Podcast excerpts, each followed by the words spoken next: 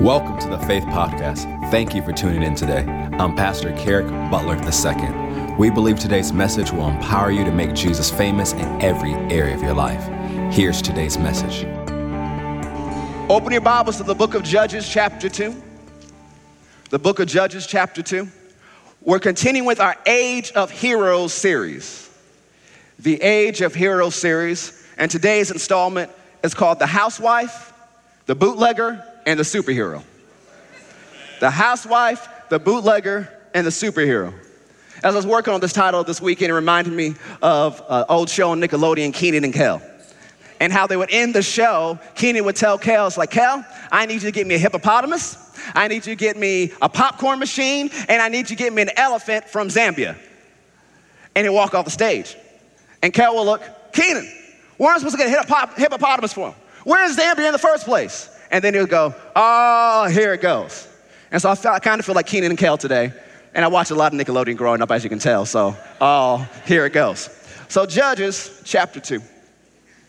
To do a review in the series, we started the series at the end of July. We said the age of heroes, we said a hero is a person who is admired or idealized for courage, outstanding achievements, or noble qualities. We said the age we live in requires heroes. This is the age of heroes. This is the age for believers to know their God and to do exploits. It's the age for believers to stand strong and do what God has called them to do. This is the age for every purpose and plan and dream God has put in your heart to come to pass. So we said that at the top of your notes, because we said every time you come to church, you should be taking notes, amen? And also, also on the way you learn, it's easy for you to remember what God spoke to you and said during the message if you write it down. Now, some of you may have great memories, you can remember every single word I uttered, but the 99.9% of the rest of us aren't like that, and so we need to take notes, amen. So we said at the top of your notes, we said write two dreams. We said write something that you're believing, some dream that you're believing to come to pass in your life. And the second dream is write something you gave up on. Some dream you gave up on because I'm too old, I'm too this. And you have an excuse why I can't come to pass right now.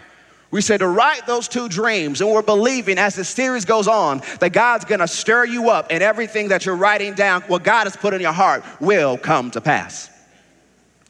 So, our text scripture for the series we looked at was Psalm 138, verse 8, which said, The Lord will perfect that which concerns me. Thy mercy, O Lord, endures forever. Forsake not the works of thy own hands. We said the word perfect means to perform, to complete, to bring to an end. So that scripture it's translated, the Lord will work out his plans for my life. The Lord will vindicate me. The Lord will fulfill his purpose for me. The Lord will accomplish what concerns me. We also looked at Philippians chapter 1, verse 6. This is being confident of this very thing, that he which hath begun a good work in you will perform it unto the day of Jesus Christ. The word perform means to fulfill further or completely, to accomplish, to do, to finish. We are confident that whatever God starts in us, he will finish it. We're confident that God's able to fulfill every dream, every plan, and every purpose in the life of the believer. So today we're going to look at something new in the book of Judges. In the previous weeks, we've gone over the story of Daniel, Shadrach, Meshach, Abednego. We've looked at Esther, we've looked at Mordecai, we've looked at Joshua, and we looked at Caleb. So we're going to look at today the housewife, the bootlegger, and the superhero. So in Judges chapter 2, this is a time after Joshua has done what God's called him to do. We can look in verse 7 and the people served the Lord all the days of Joshua and all the days of the elders that outlived Joshua, who had seen all the great works of the Lord that he did for Israel.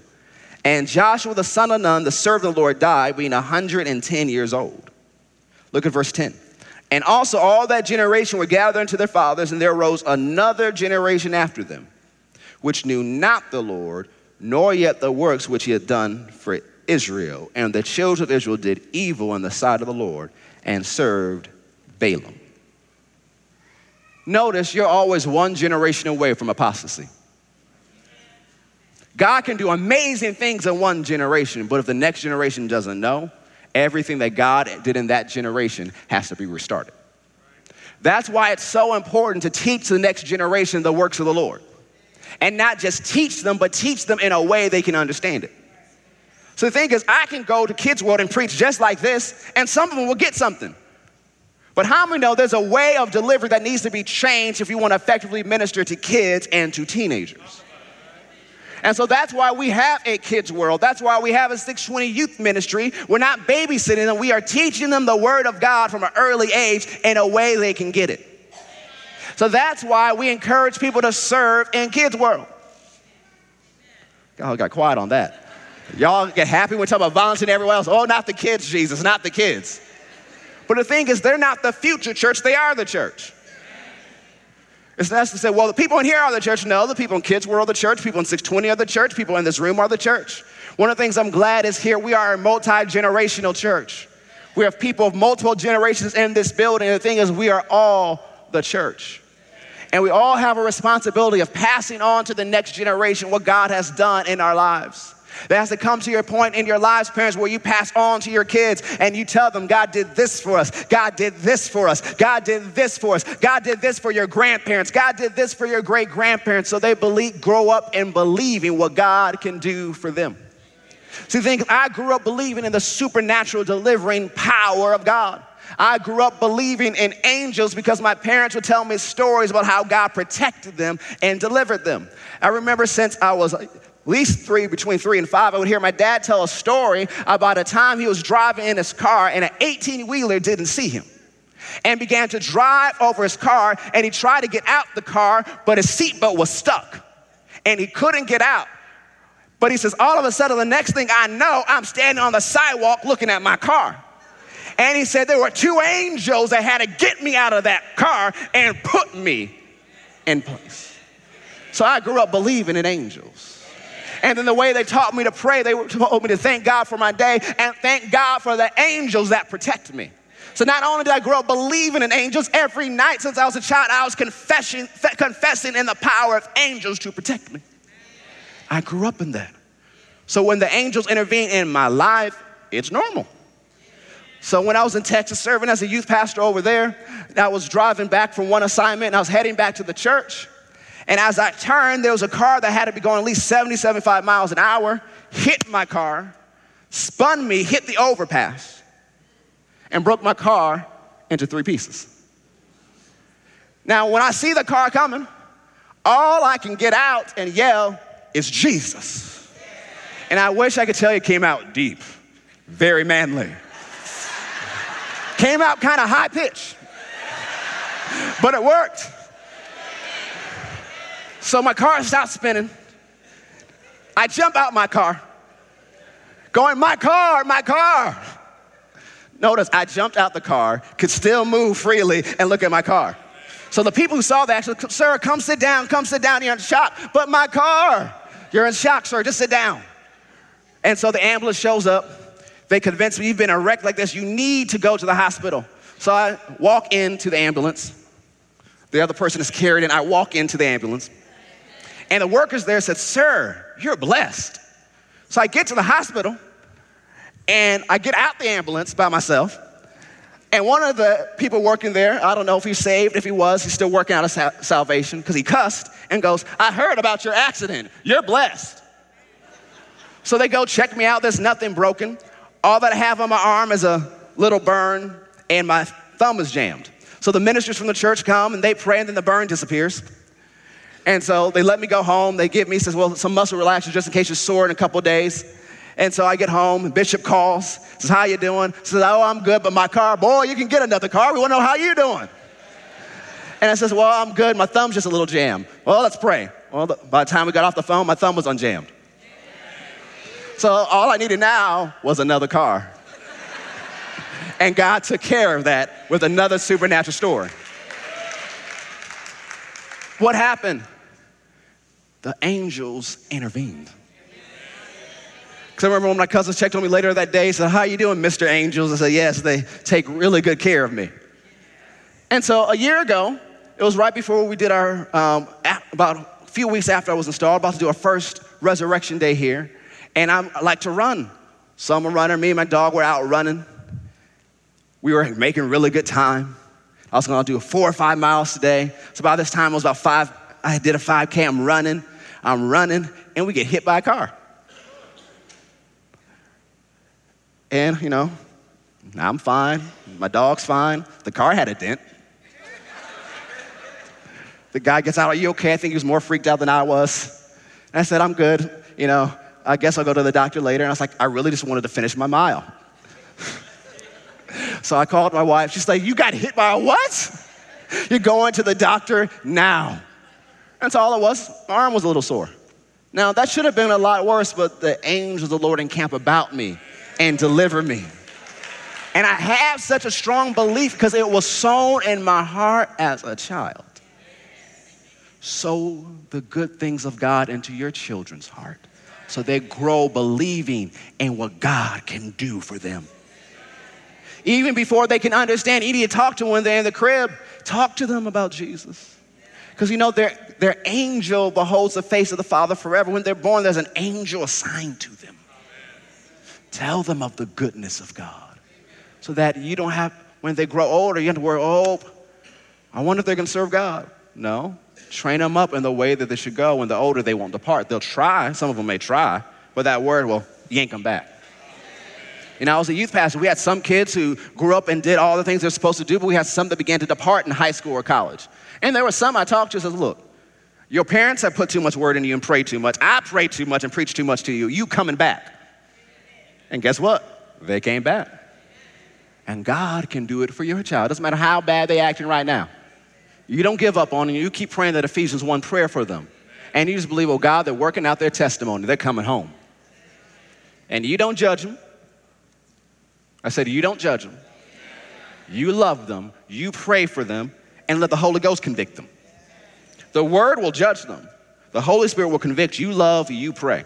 Doesn't matter what lifestyle they are in right now.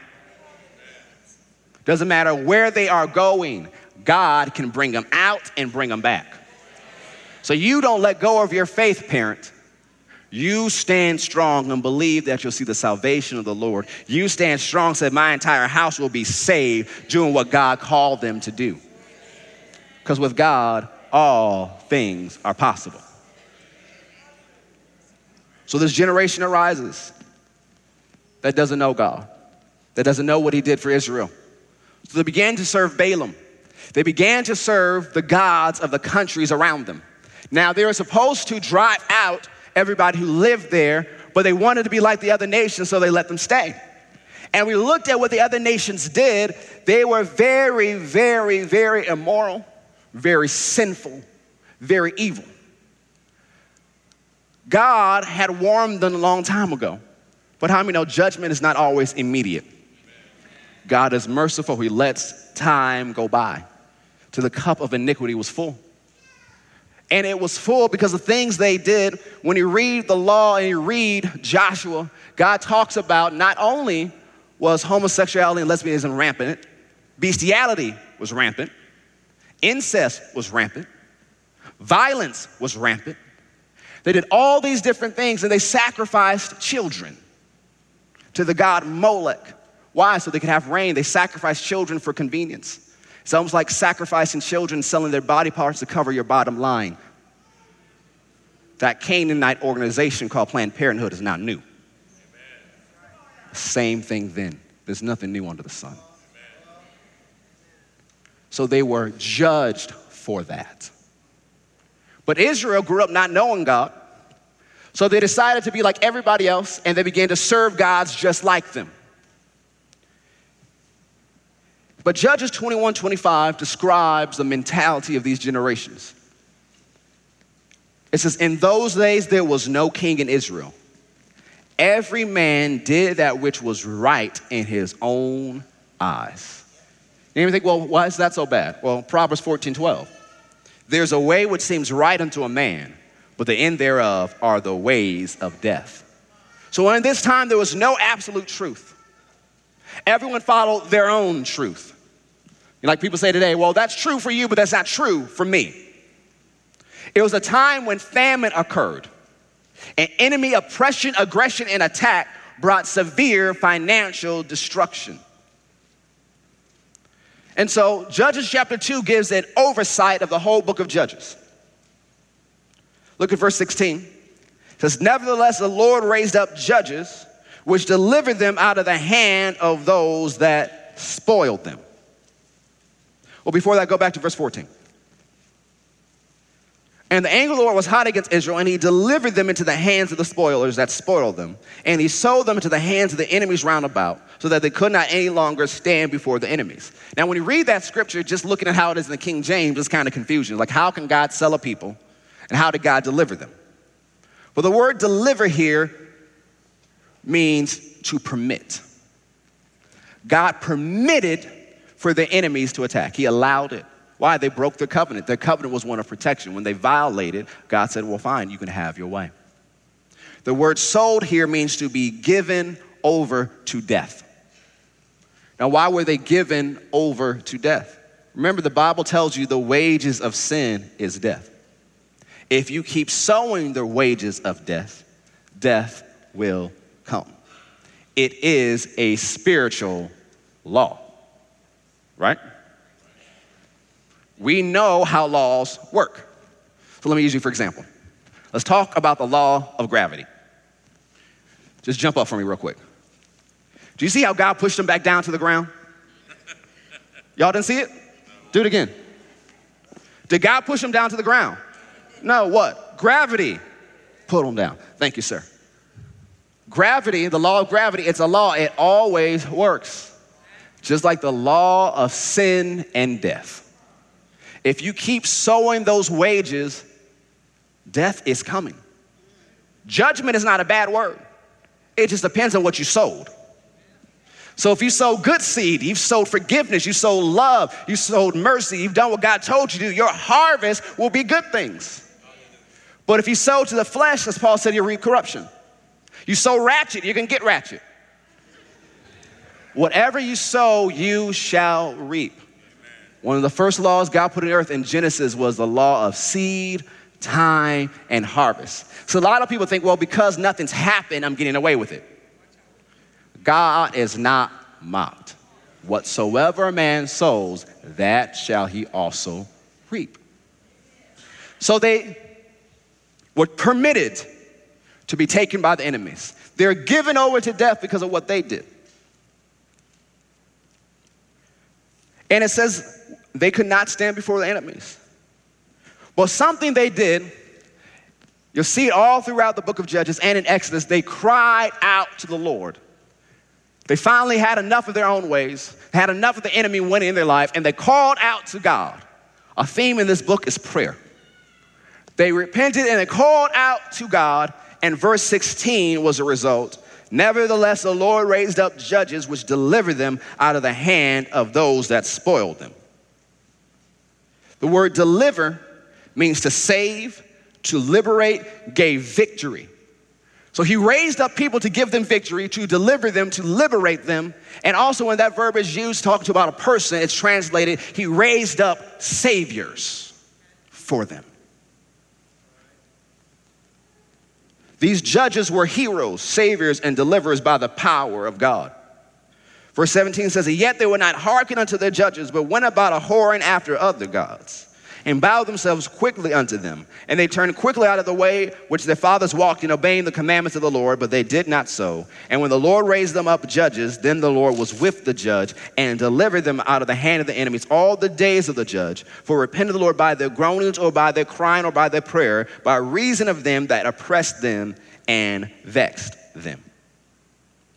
So God was with the judge and empowered them to do supernatural things. Reminds me of Acts chapter 10, verse 38. How God was with Jesus of Nazareth. Remember?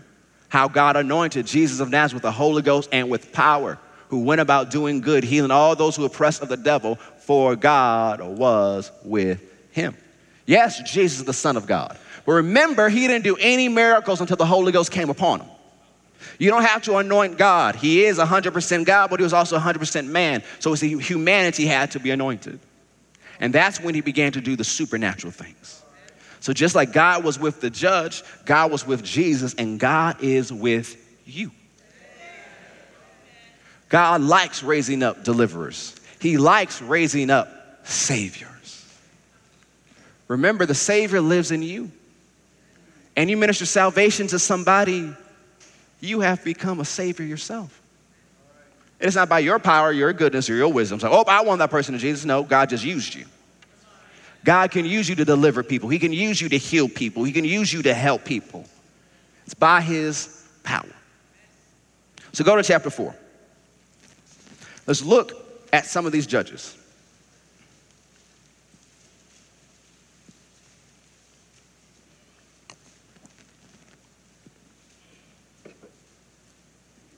Verse 1 And the children of Israel again did evil in the sight of the Lord when Ehud was dead. He was a former judge. And the Lord sold them into the hand of Jabin, king of Canaan, that reigned in Hazor, the captain of whose host was Sisera, which dwelt in Harosheth of the Gentiles. And the children of Israel cried unto the Lord, for he had 900 chariots of iron, and 20 years he mightily oppressed the children of Israel. And Deborah, a prophetess, the wife of Lapidoth, she judged Israel at that time. And she dwelt under the palm tree of Deborah between Ramah and Bethel on the mount of Ephraim. And the children of Israel came up to her for judgment. And she sent and called Barak, the son of Abinoam of Kadesh Naphtali, and said unto him, Hath not the Lord God of Israel commanded, saying, Go and draw toward Mount Tabor, and take with thee ten thousand men of the children of Naphtali and the children of Zebulun. And I will draw unto thee the river of Kishon Sisera, the captain of Jabin's army, with his chariots and his multitude, and I will deliver him into your hand. And Barak said unto her, If thou wilt go with me, then I will go. But if thou wilt not go with me, then I will not go. So notice this prophet is this woman of God, this preacher anointed by God. She's been leading Israel. They've come up to her for decisions and for judgment. And she sends a message to Barak, tells him to come here. It says, Has not God already told you? So this is not the first time she heard a word from God. God had already talked to Barak and was dealing with this spirit, but he was delaying. Now, the word Deborah means bee. So she became like a bee to Barak. She began to buzz about him and says, Hey, hey, hey, hey, did not God talk to you about this already? Isn't it time to step out and obey God? See, God wants to partner with humanity. When God wants to deliver a people, He wants to raise up people to deliver them. So He said, Did not God already tell you what to do? Why? In the Spirit, there are windows of opportunity. I like what Leonard Ravenhill says the opportunity of a lifetime must be seized in the lifetime of the opportunity. There was an opportunity in front of them. But Barak was drive, dragging his feet, and he, if he did not follow the Holy Ghost, he was gonna miss this opportunity for deliverance. So God spoke to his woman, to his prophetess, and says, Go tell Barak this, get him going. Get him moving. Stir him up to obey God. And he replied, I'll go, but if you go with me, I ain't going without you. So he says, Fine, of course I'm gonna go with you. But because you're too chicken, the glory ain't going to you, somebody else is gonna get the fame out of it. So Barak and Deborah, they call an army together, and not everybody comes. But they call an army together. God draws the enemy to this valley. Remember, they had 900 chariots. It was a high form of technology. They can't take them on their own. But if you look at Judges chapter 5, it says the stars fought from their courses. What does it look like when a star fights? Then it said the rivers began to overflow. Remember, they're all in chariots. But if the chariots get stuck in mud, their chariots are no good. So supernaturally, God makes the rivers to overflow quickly to trap them all. What God is fighting for them. Supernatural leading always leads to supernatural help. You need to be led by the Holy Ghost. One of the books we have in the bookstore, we have a few of them, and I recommend you read it at least once a year. And if you're newer to the things of God, you need to get that book today and read it. It's by Kenneth Hagin because how you can be led by the Spirit of God. The number one way he leads the believers through the inward witness. After that is the inward voice and the spoken word of God. You need to hear what God is saying unto you and obey when God says to. Don't delay, because delayed obedience is still disobedience. You can miss out on what God has for you if you keep dragging your feet. You have to follow the Holy Ghost. You can't be afraid. You can't think about what people will say about you. You have to take the opportunity that's in front of you and follow the Lord. So when Barak stepped out in faith, God fought for him. Not only were the warriors fighting, but now heaven is fighting. Now the rivers are overflowing. Supernatural. So they get all the army, they chase them down. Not one remained, but their captain fled on foot. So they're searching for him. Now, this captain, this mighty man, is running. So he runs into a tent. And there's just this housewife there by the name of Jael.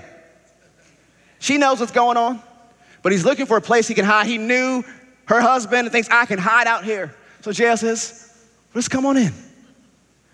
He's like, Well, if anybody comes looking for me, tell them nobody's here. He says, Okay, I got you. He says, Why don't you just go lay down here? Here's some warm milk. Go ahead, go to sleep. Pull, I'll pull the blanket over you. He's knocked out. Then this housewife takes a tent peg, puts it right over his skull. Where's my hammer? The housewife delivers Israel. See, the thing is, everybody has their part to play in the plan of God. Whether you are the general, whether you are the prophetess, or whether you are a housewife, God wants to use you and your generation to make a difference. You might think, how can I make a difference as a housewife? How can I make a difference as this? See, the thing is, you could be at home minding your own business and you see this kid walking down the street and you know, oh, that's a bad child. But as you're making dinner, you can start praying for that child, praying for their destiny, calling God's goodness into them, and you can change your life as you're making dinner, praying in the Holy Ghost. See, God can use you no matter where you are, no matter what you're called to do, no matter what your occupation or profession is. If you're anointed by God, you are called to be a hero and you're called to do amazing things, but you must let God use you. You can't make excuses. Well, I'm this, I'm that. No, no, no. You are a Christian. You are anointed. You are called by God. So follow the leading of the Holy Ghost and expect supernatural help so that God can use you to deliver people. God wants to use you. Say, God wants to use me. Go to chapter 6. See, the supernatural help that comes to you may not be spectacular, but it will be supernatural. So you may not see stars fighting, you may not see a river overflowing, but remember, God's given you angels. God will help you just make that step of faith. It's Judges chapter 6. So we looked at the housewife who was used by God to deliver the nation. Judges chapter 6. So Barak, Deborah, Jael, they delivered the nation and they served God all the days of Barak and Deborah. But Barak and Deborah left and Israel started acting up again. And the children of Israel did evil in the sight of the Lord, and the Lord delivered them or permitted them into the hand of Midian seven years. And the hand of Midian prevailed against Israel because of the Midianites, and the children of Israel made them dens, which are in the mountains and the caves and the strongholds. And it was when Israel had sown, the Midianites came up, and the Amalekites and the children of the east, even they came up against them. And they encamped against them and destroyed the increase of the earth. So notice what they did. Not only did they take over their land, they destroyed all their food. So now the nation is starving. This area is starving. Verse 6 And Israel was greatly impoverished because of the Midianites, and the children of Israel cried unto the Lord. And it came to pass when the children of Israel cried unto the Lord, or when they prayed in a time of judgment. Just because judgment's going on does not mean your prayers are ineffective. Prayer to a point can hold back judgment. But there comes a point if a nation will not turn, judgment will come. But while judgment comes, you can pray and change the course of the nation.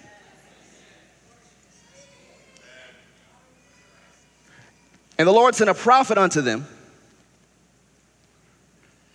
The children of Israel would say unto them, Thus says the Lord God of Israel, I brought you up from Egypt and brought you forth out of the house of bondage. And I delivered you out of the hand of the Egyptians and out of the hand of all that oppressed you, and drave them out before you, and gave you their land. And I said unto you, I am the Lord your God. Fear not the gods of the Amorites in whose land you dwell, but you have not obeyed my voice. He says, You're praying for me to do something, but you're not listening to me. That's why you're in the situation you're in. You refuse to listen. But great is mercy. And there came an angel of the Lord and sat under an oak, which was an Ophrah that pertained unto Joash the Abiezrite. And his son Gideon threshed wheat by the winepress to hide it from the Midianites. So notice this. He was threshing in a winepress, and that's not a big area, it's like a small little hole. So it is illegal for him to make food because the Midianites are going to take it. So he is bootlegging wheat. He's in this little hole making wheat, so he has enough food to eat. He's afraid, he's in hiding, and an angel shows up and says, What up, mighty man of valor? Who, me? Why? He doesn't think he's a mighty man of valor. And he says, Did not God call you to deliver Israel? And he says, Whoa, whoa, whoa, angel, do. I am, my family is the poorest in my tribe. And I'm the weakest and the poorest of my family. You have picked the wrong dude, you have picked the wrong family, you have picked the wrong tribe. Try the dude down the street. But he finally believes. See, the thing is, you have to believe what God says about you. You have to see yourself how God sees you. God saw a mighty man of valor when all this guy saw was a bootlegger trying to get enough food for himself. See, the thing is, it doesn't matter where you are in your life, God has a call for you. Doesn't matter what you're going through or how little you think of yourself, God thinks big of you. So you need to think of yourself like God thinks of you. You need to talk about yourself how God talks about you. You need to say, I can do all things through Christ, which gives me strength. I am more than a conqueror through him that loved me. You need to say those things. You need to wake up every morning and say in the mirror, like we're talking, God lives in that person. Now, Father, what would you have me to do today to make a difference? Greater is he who is in you than he who is in the world. That makes you greater by association alone. So Gideon finally decides to obey God. God raises him up. He does some supernatural things. He raises an army of 30,000. Now that's pretty good. It's like okay, God can use the 30,000. But God tells him, I'm going to do something so supernatural I don't want you to take the credit or man to take the credit. So your army is too big. Whoa, whoa, whoa, Jesus. We got all these people together. Why tell me we don't, this is too many people? That doesn't make sense. So he says, Tell everybody that's afraid and fearful to go home. So Gideon makes that announcement. He probably thought maybe just five people run out. 22,000 left. Come on, that is discouraging. So you got 8,000 left. And God says, You still got too many people. Come on, God, please, really. So he takes them to a river. And he says, Watch how they drink water. And the ones who drink water while they're alert and watching because they're ready for the enemy to come at any time, those you take into battle. Everybody else tell to go home. God leaves them with 300 men. Remember, the Midianites have impoverished them and oppressed them for seven years. What is Gideon going to do with 300 people? God gives him a supernatural plan. Take a jar, take a trumpet, and take your sword.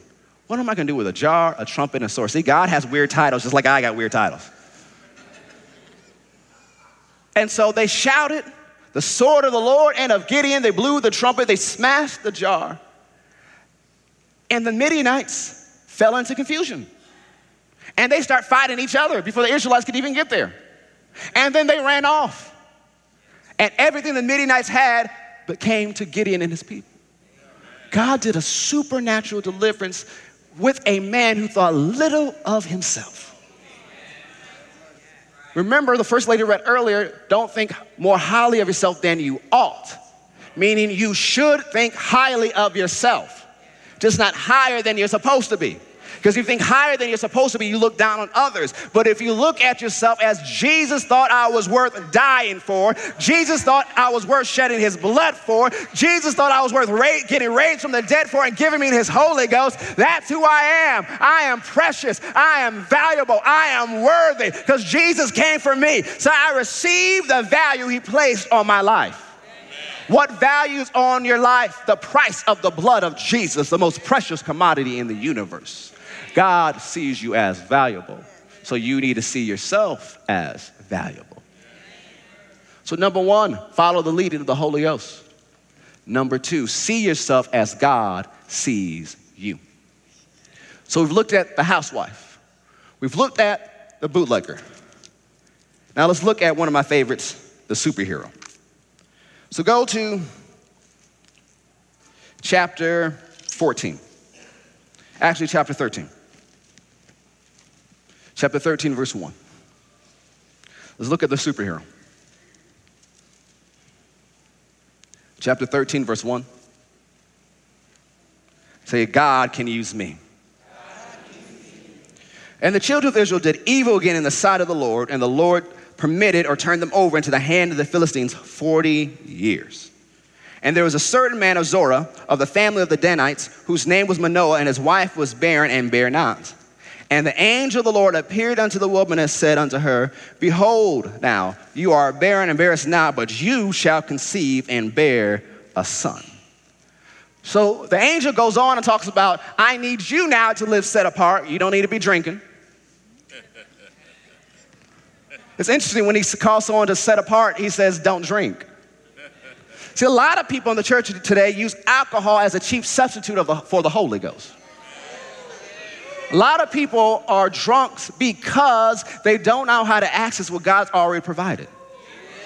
It's like, well, I feel bad, so I need a drink. No, you feel bad, you get full of the Holy Ghost.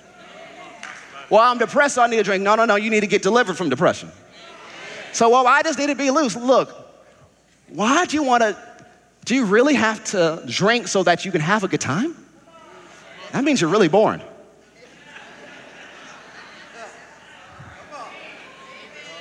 God can give you an adventurous life and you don't need a sip of alcohol. So you don't have to wake up in the next, uh, the next day blaming on the goose and looking at pictures on Facebook of what you did crazy. Well, God did not call you to that.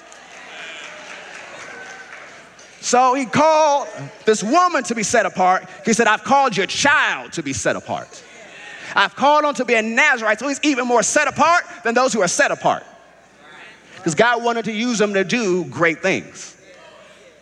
And so she goes to tell her husband, and the husband prays, Oh God, if that's the man, if that's an angel, God send them back. The angel comes and tells them the same thing. And they conceive supernaturally and have a child by the name of Samson, a superhero. Now, the thing is, people think Samson must have had a whole lot of muscles. He must have been a bodybuilder. But actually, you have no proof that he was a big, strong dude. You just have proof he did strong things. See, the thing is, he could have been skinny with no muscles at all, but he had the anointing.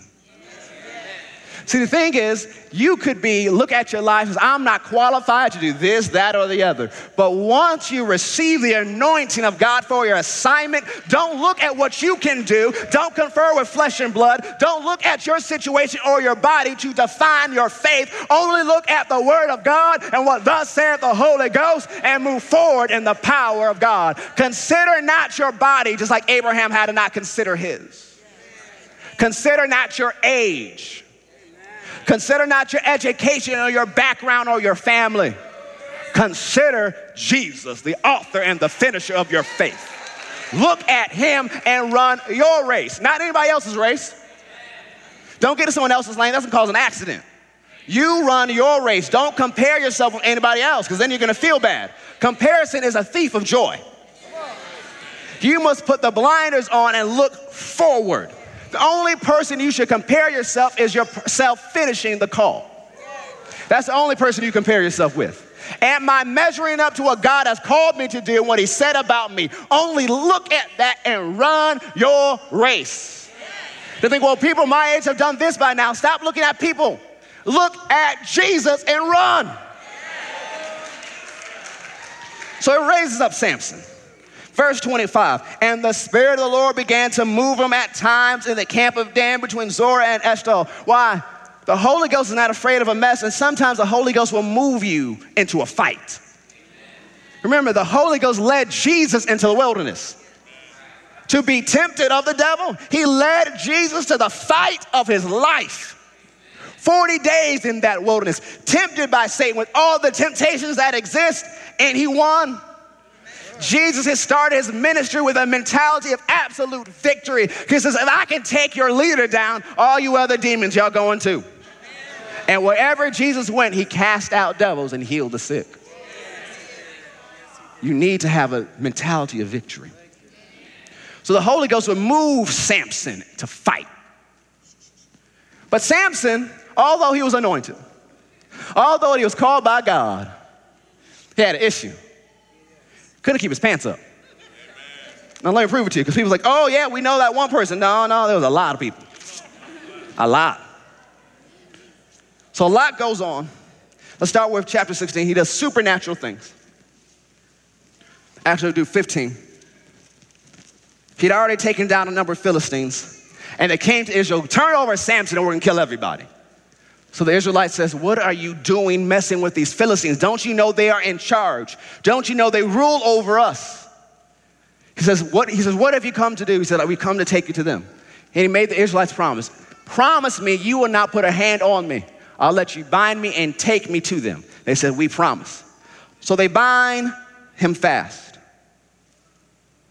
They put cords around him, they put chains around him. But verse 14 of chapter 15. And when he came unto Lehi, the Philistines shouted against him, and the Spirit of the Lord came mightily upon him. And the cords that were upon his arms became as flax, they burnt off. And his bands were loosed. The word loose here means melted. The Holy Ghost came on him so strong as fire, it burnt off what could be burnt and melted the rest. Talk about the anointing of God. So he defeated this whole army, and then he's tired. So, oh God, I'm gonna die of thirst. You caused me to win this big victory, but I'm thirsty. But then into the jawbone that he used for the victory, and water came out. We haven't seen something like this since Moses. Imagine the power of God that's on this one man. What God had called him to do. He was called to be set apart, but he didn't live set apart. Chapter, 15, chapter 16, verse 1. Then went Samson to Gaza and saw there a harlot and went in unto her. Whoa, dude. Dude. Not just set apart, you are fully acting a hot mess. Remember, we talked about the beginning of the message that just because it hasn't caught up with you doesn't mean it won't catch up with you. So he's living as he wants to do, he's doing whatever he wants to do, but he's anointed. Just because someone's anointed does not mean their life is right. Just because someone has a gift and is gifted doesn't mean they're living the way they should. That's why your confidence cannot rest in man. People go, well, that person hurt me, that person didn't follow God, that person fell from grace. Well, your faith isn't in that person, that faith has to be in Jesus. And you have to understand why do leaders fall? Especially if you are making an impact in the kingdom of God. A lot of them are very sincere, they're very genuine, but they get tired, they get wore down. And remember, Satan sees what they're doing in the kingdom, so he's sending people after them to hit them and hit them and hit them and hit them and hit them and hit them. And if they're tired and they're too tired to fight and they don't have anybody they can confide in because everybody's trying to get a piece of them, then they fall and everybody goes, I knew you weren't real in the first place. Why? Sometimes people just put you up to tear you down. You have to make sure that you build yourself up and you stay strong and you have someone to be accountable to. Because whatever you compromise on the way to the top will rule you once you get there. So you're going up to do whatever God's called you to do. Deal with your issues now. Spend that time in prayer. Spend that time in the Word. Spend that time in fasting. Let God deal with you where you are so that you can keep growing and Satan doesn't have a foothold in your life. So Samson never dealt with his issue, but he was anointed. God kept using him. God kept using him. He kept delivering people. He was fulfilling his call, although he wasn't set apart. Then entered a woman named Delilah. Everything that Samson wanted. She looked exactly like what he wanted. And so he moves in with her. Now, y'all know that's not right. Just look ahead. No one know I'm talking to you. You know you're not supposed to be living together if you're not married. But you know, the economy in 2008, it fell no just so financially feasible if we moved in together. You always have an excuse to sin. Well, doesn't mean that's what you're supposed to do. Keep looking at me. No one knows I'm talking to you. Just keep a smile on your face and say amen, and they'll think it's your neighbor. You're called to be set apart. You're not called to live together before you're married. Come on, you want to start your marriage in the blessing, not the curse. Mm. So he's living with Delilah. Delilah's got him wrapped around her finger.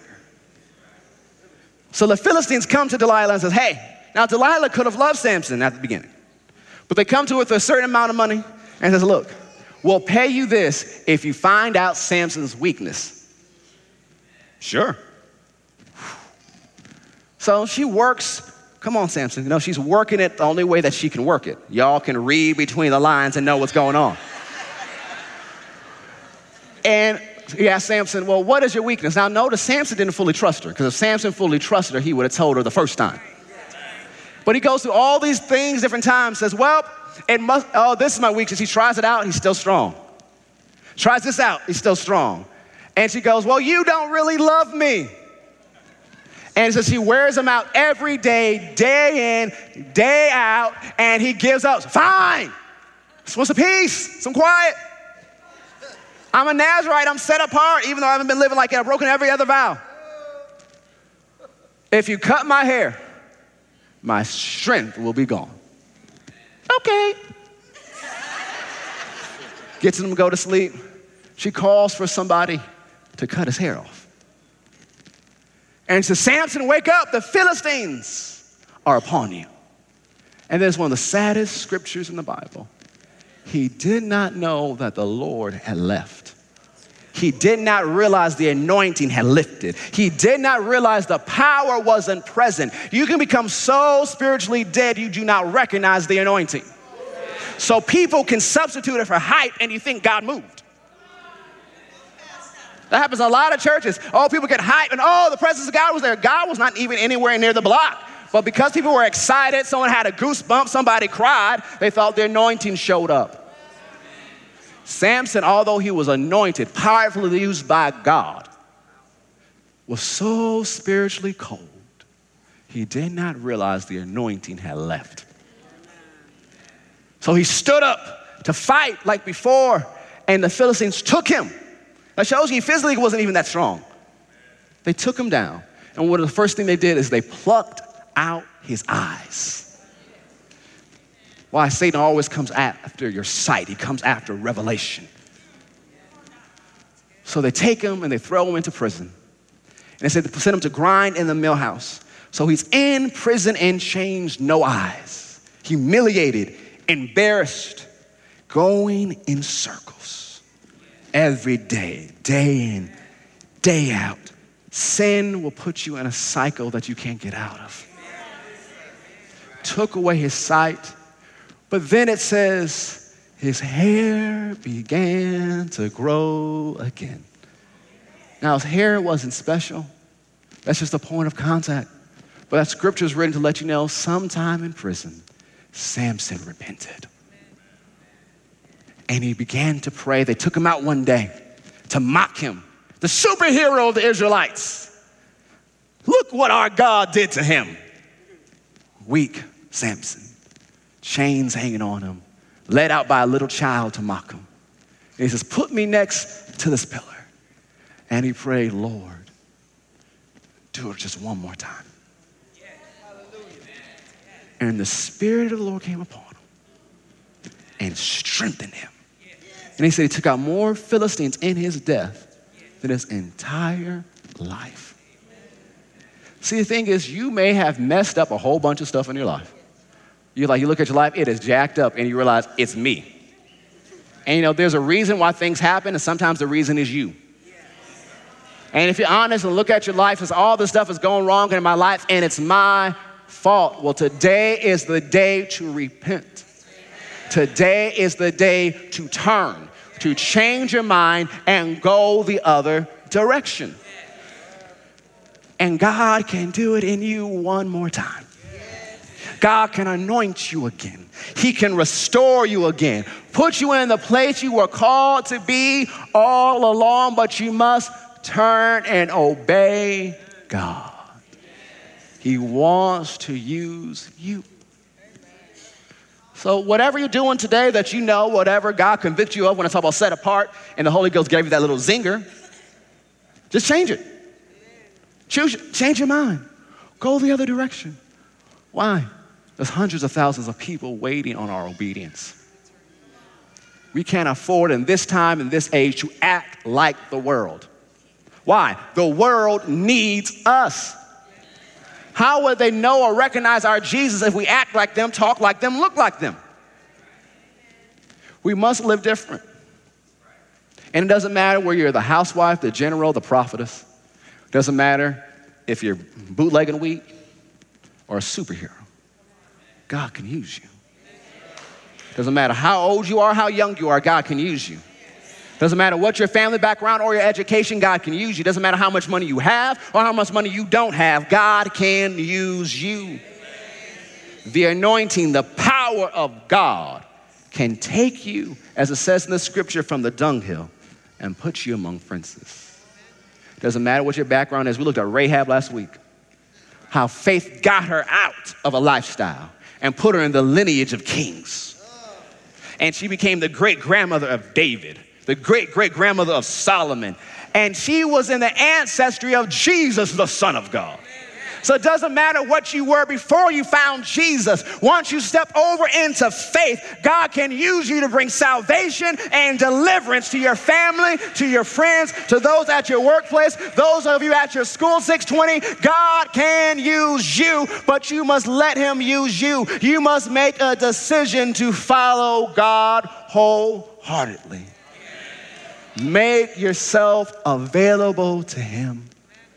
So that old song goes, My storage is empty. I'm available to you. What? There's nothing I'm allowing to hold me back any longer. I choose to follow God. So you pray, use me, Lord, till you use me up. Then fill me up and use me again. It's worth being used by God. You need to be a hero. Your world needs you. It's time for you to put on your cape. It's time for you to stand out. It's time for you to believe for God to use you because He's will. So it's like, well, I've done too much. No, you haven't. We looked at Samson. We've looked at others. We looked at Rahab.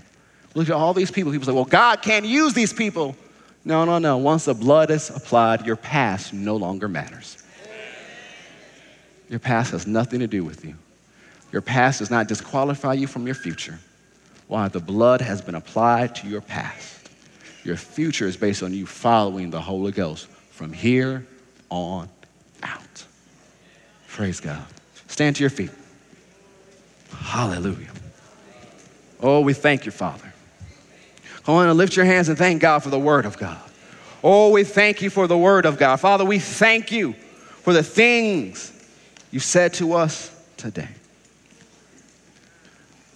So, number one,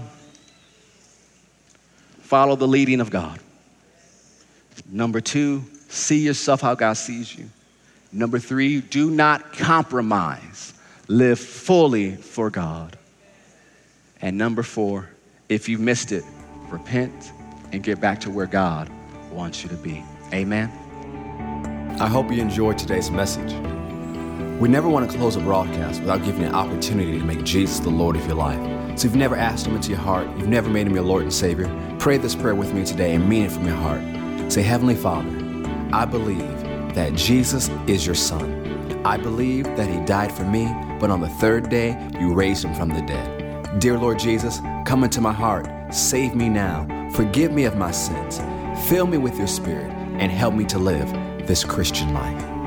If you prayed that prayer and meant it from your heart, we believe you've been born again. We ask that you email us at info at fccga.com. That's fccga.com to let us know about the decision you've made for Christ today. Also, if you want to support the ministry financially, you can go to fccga.com and follow the directions there. If you want more about the subject of heroes that we've been talking about in this broadcast, go onto iTunes or onto Amazon Kindle and download Biblical Heroes Volume 1. Have an amazing day.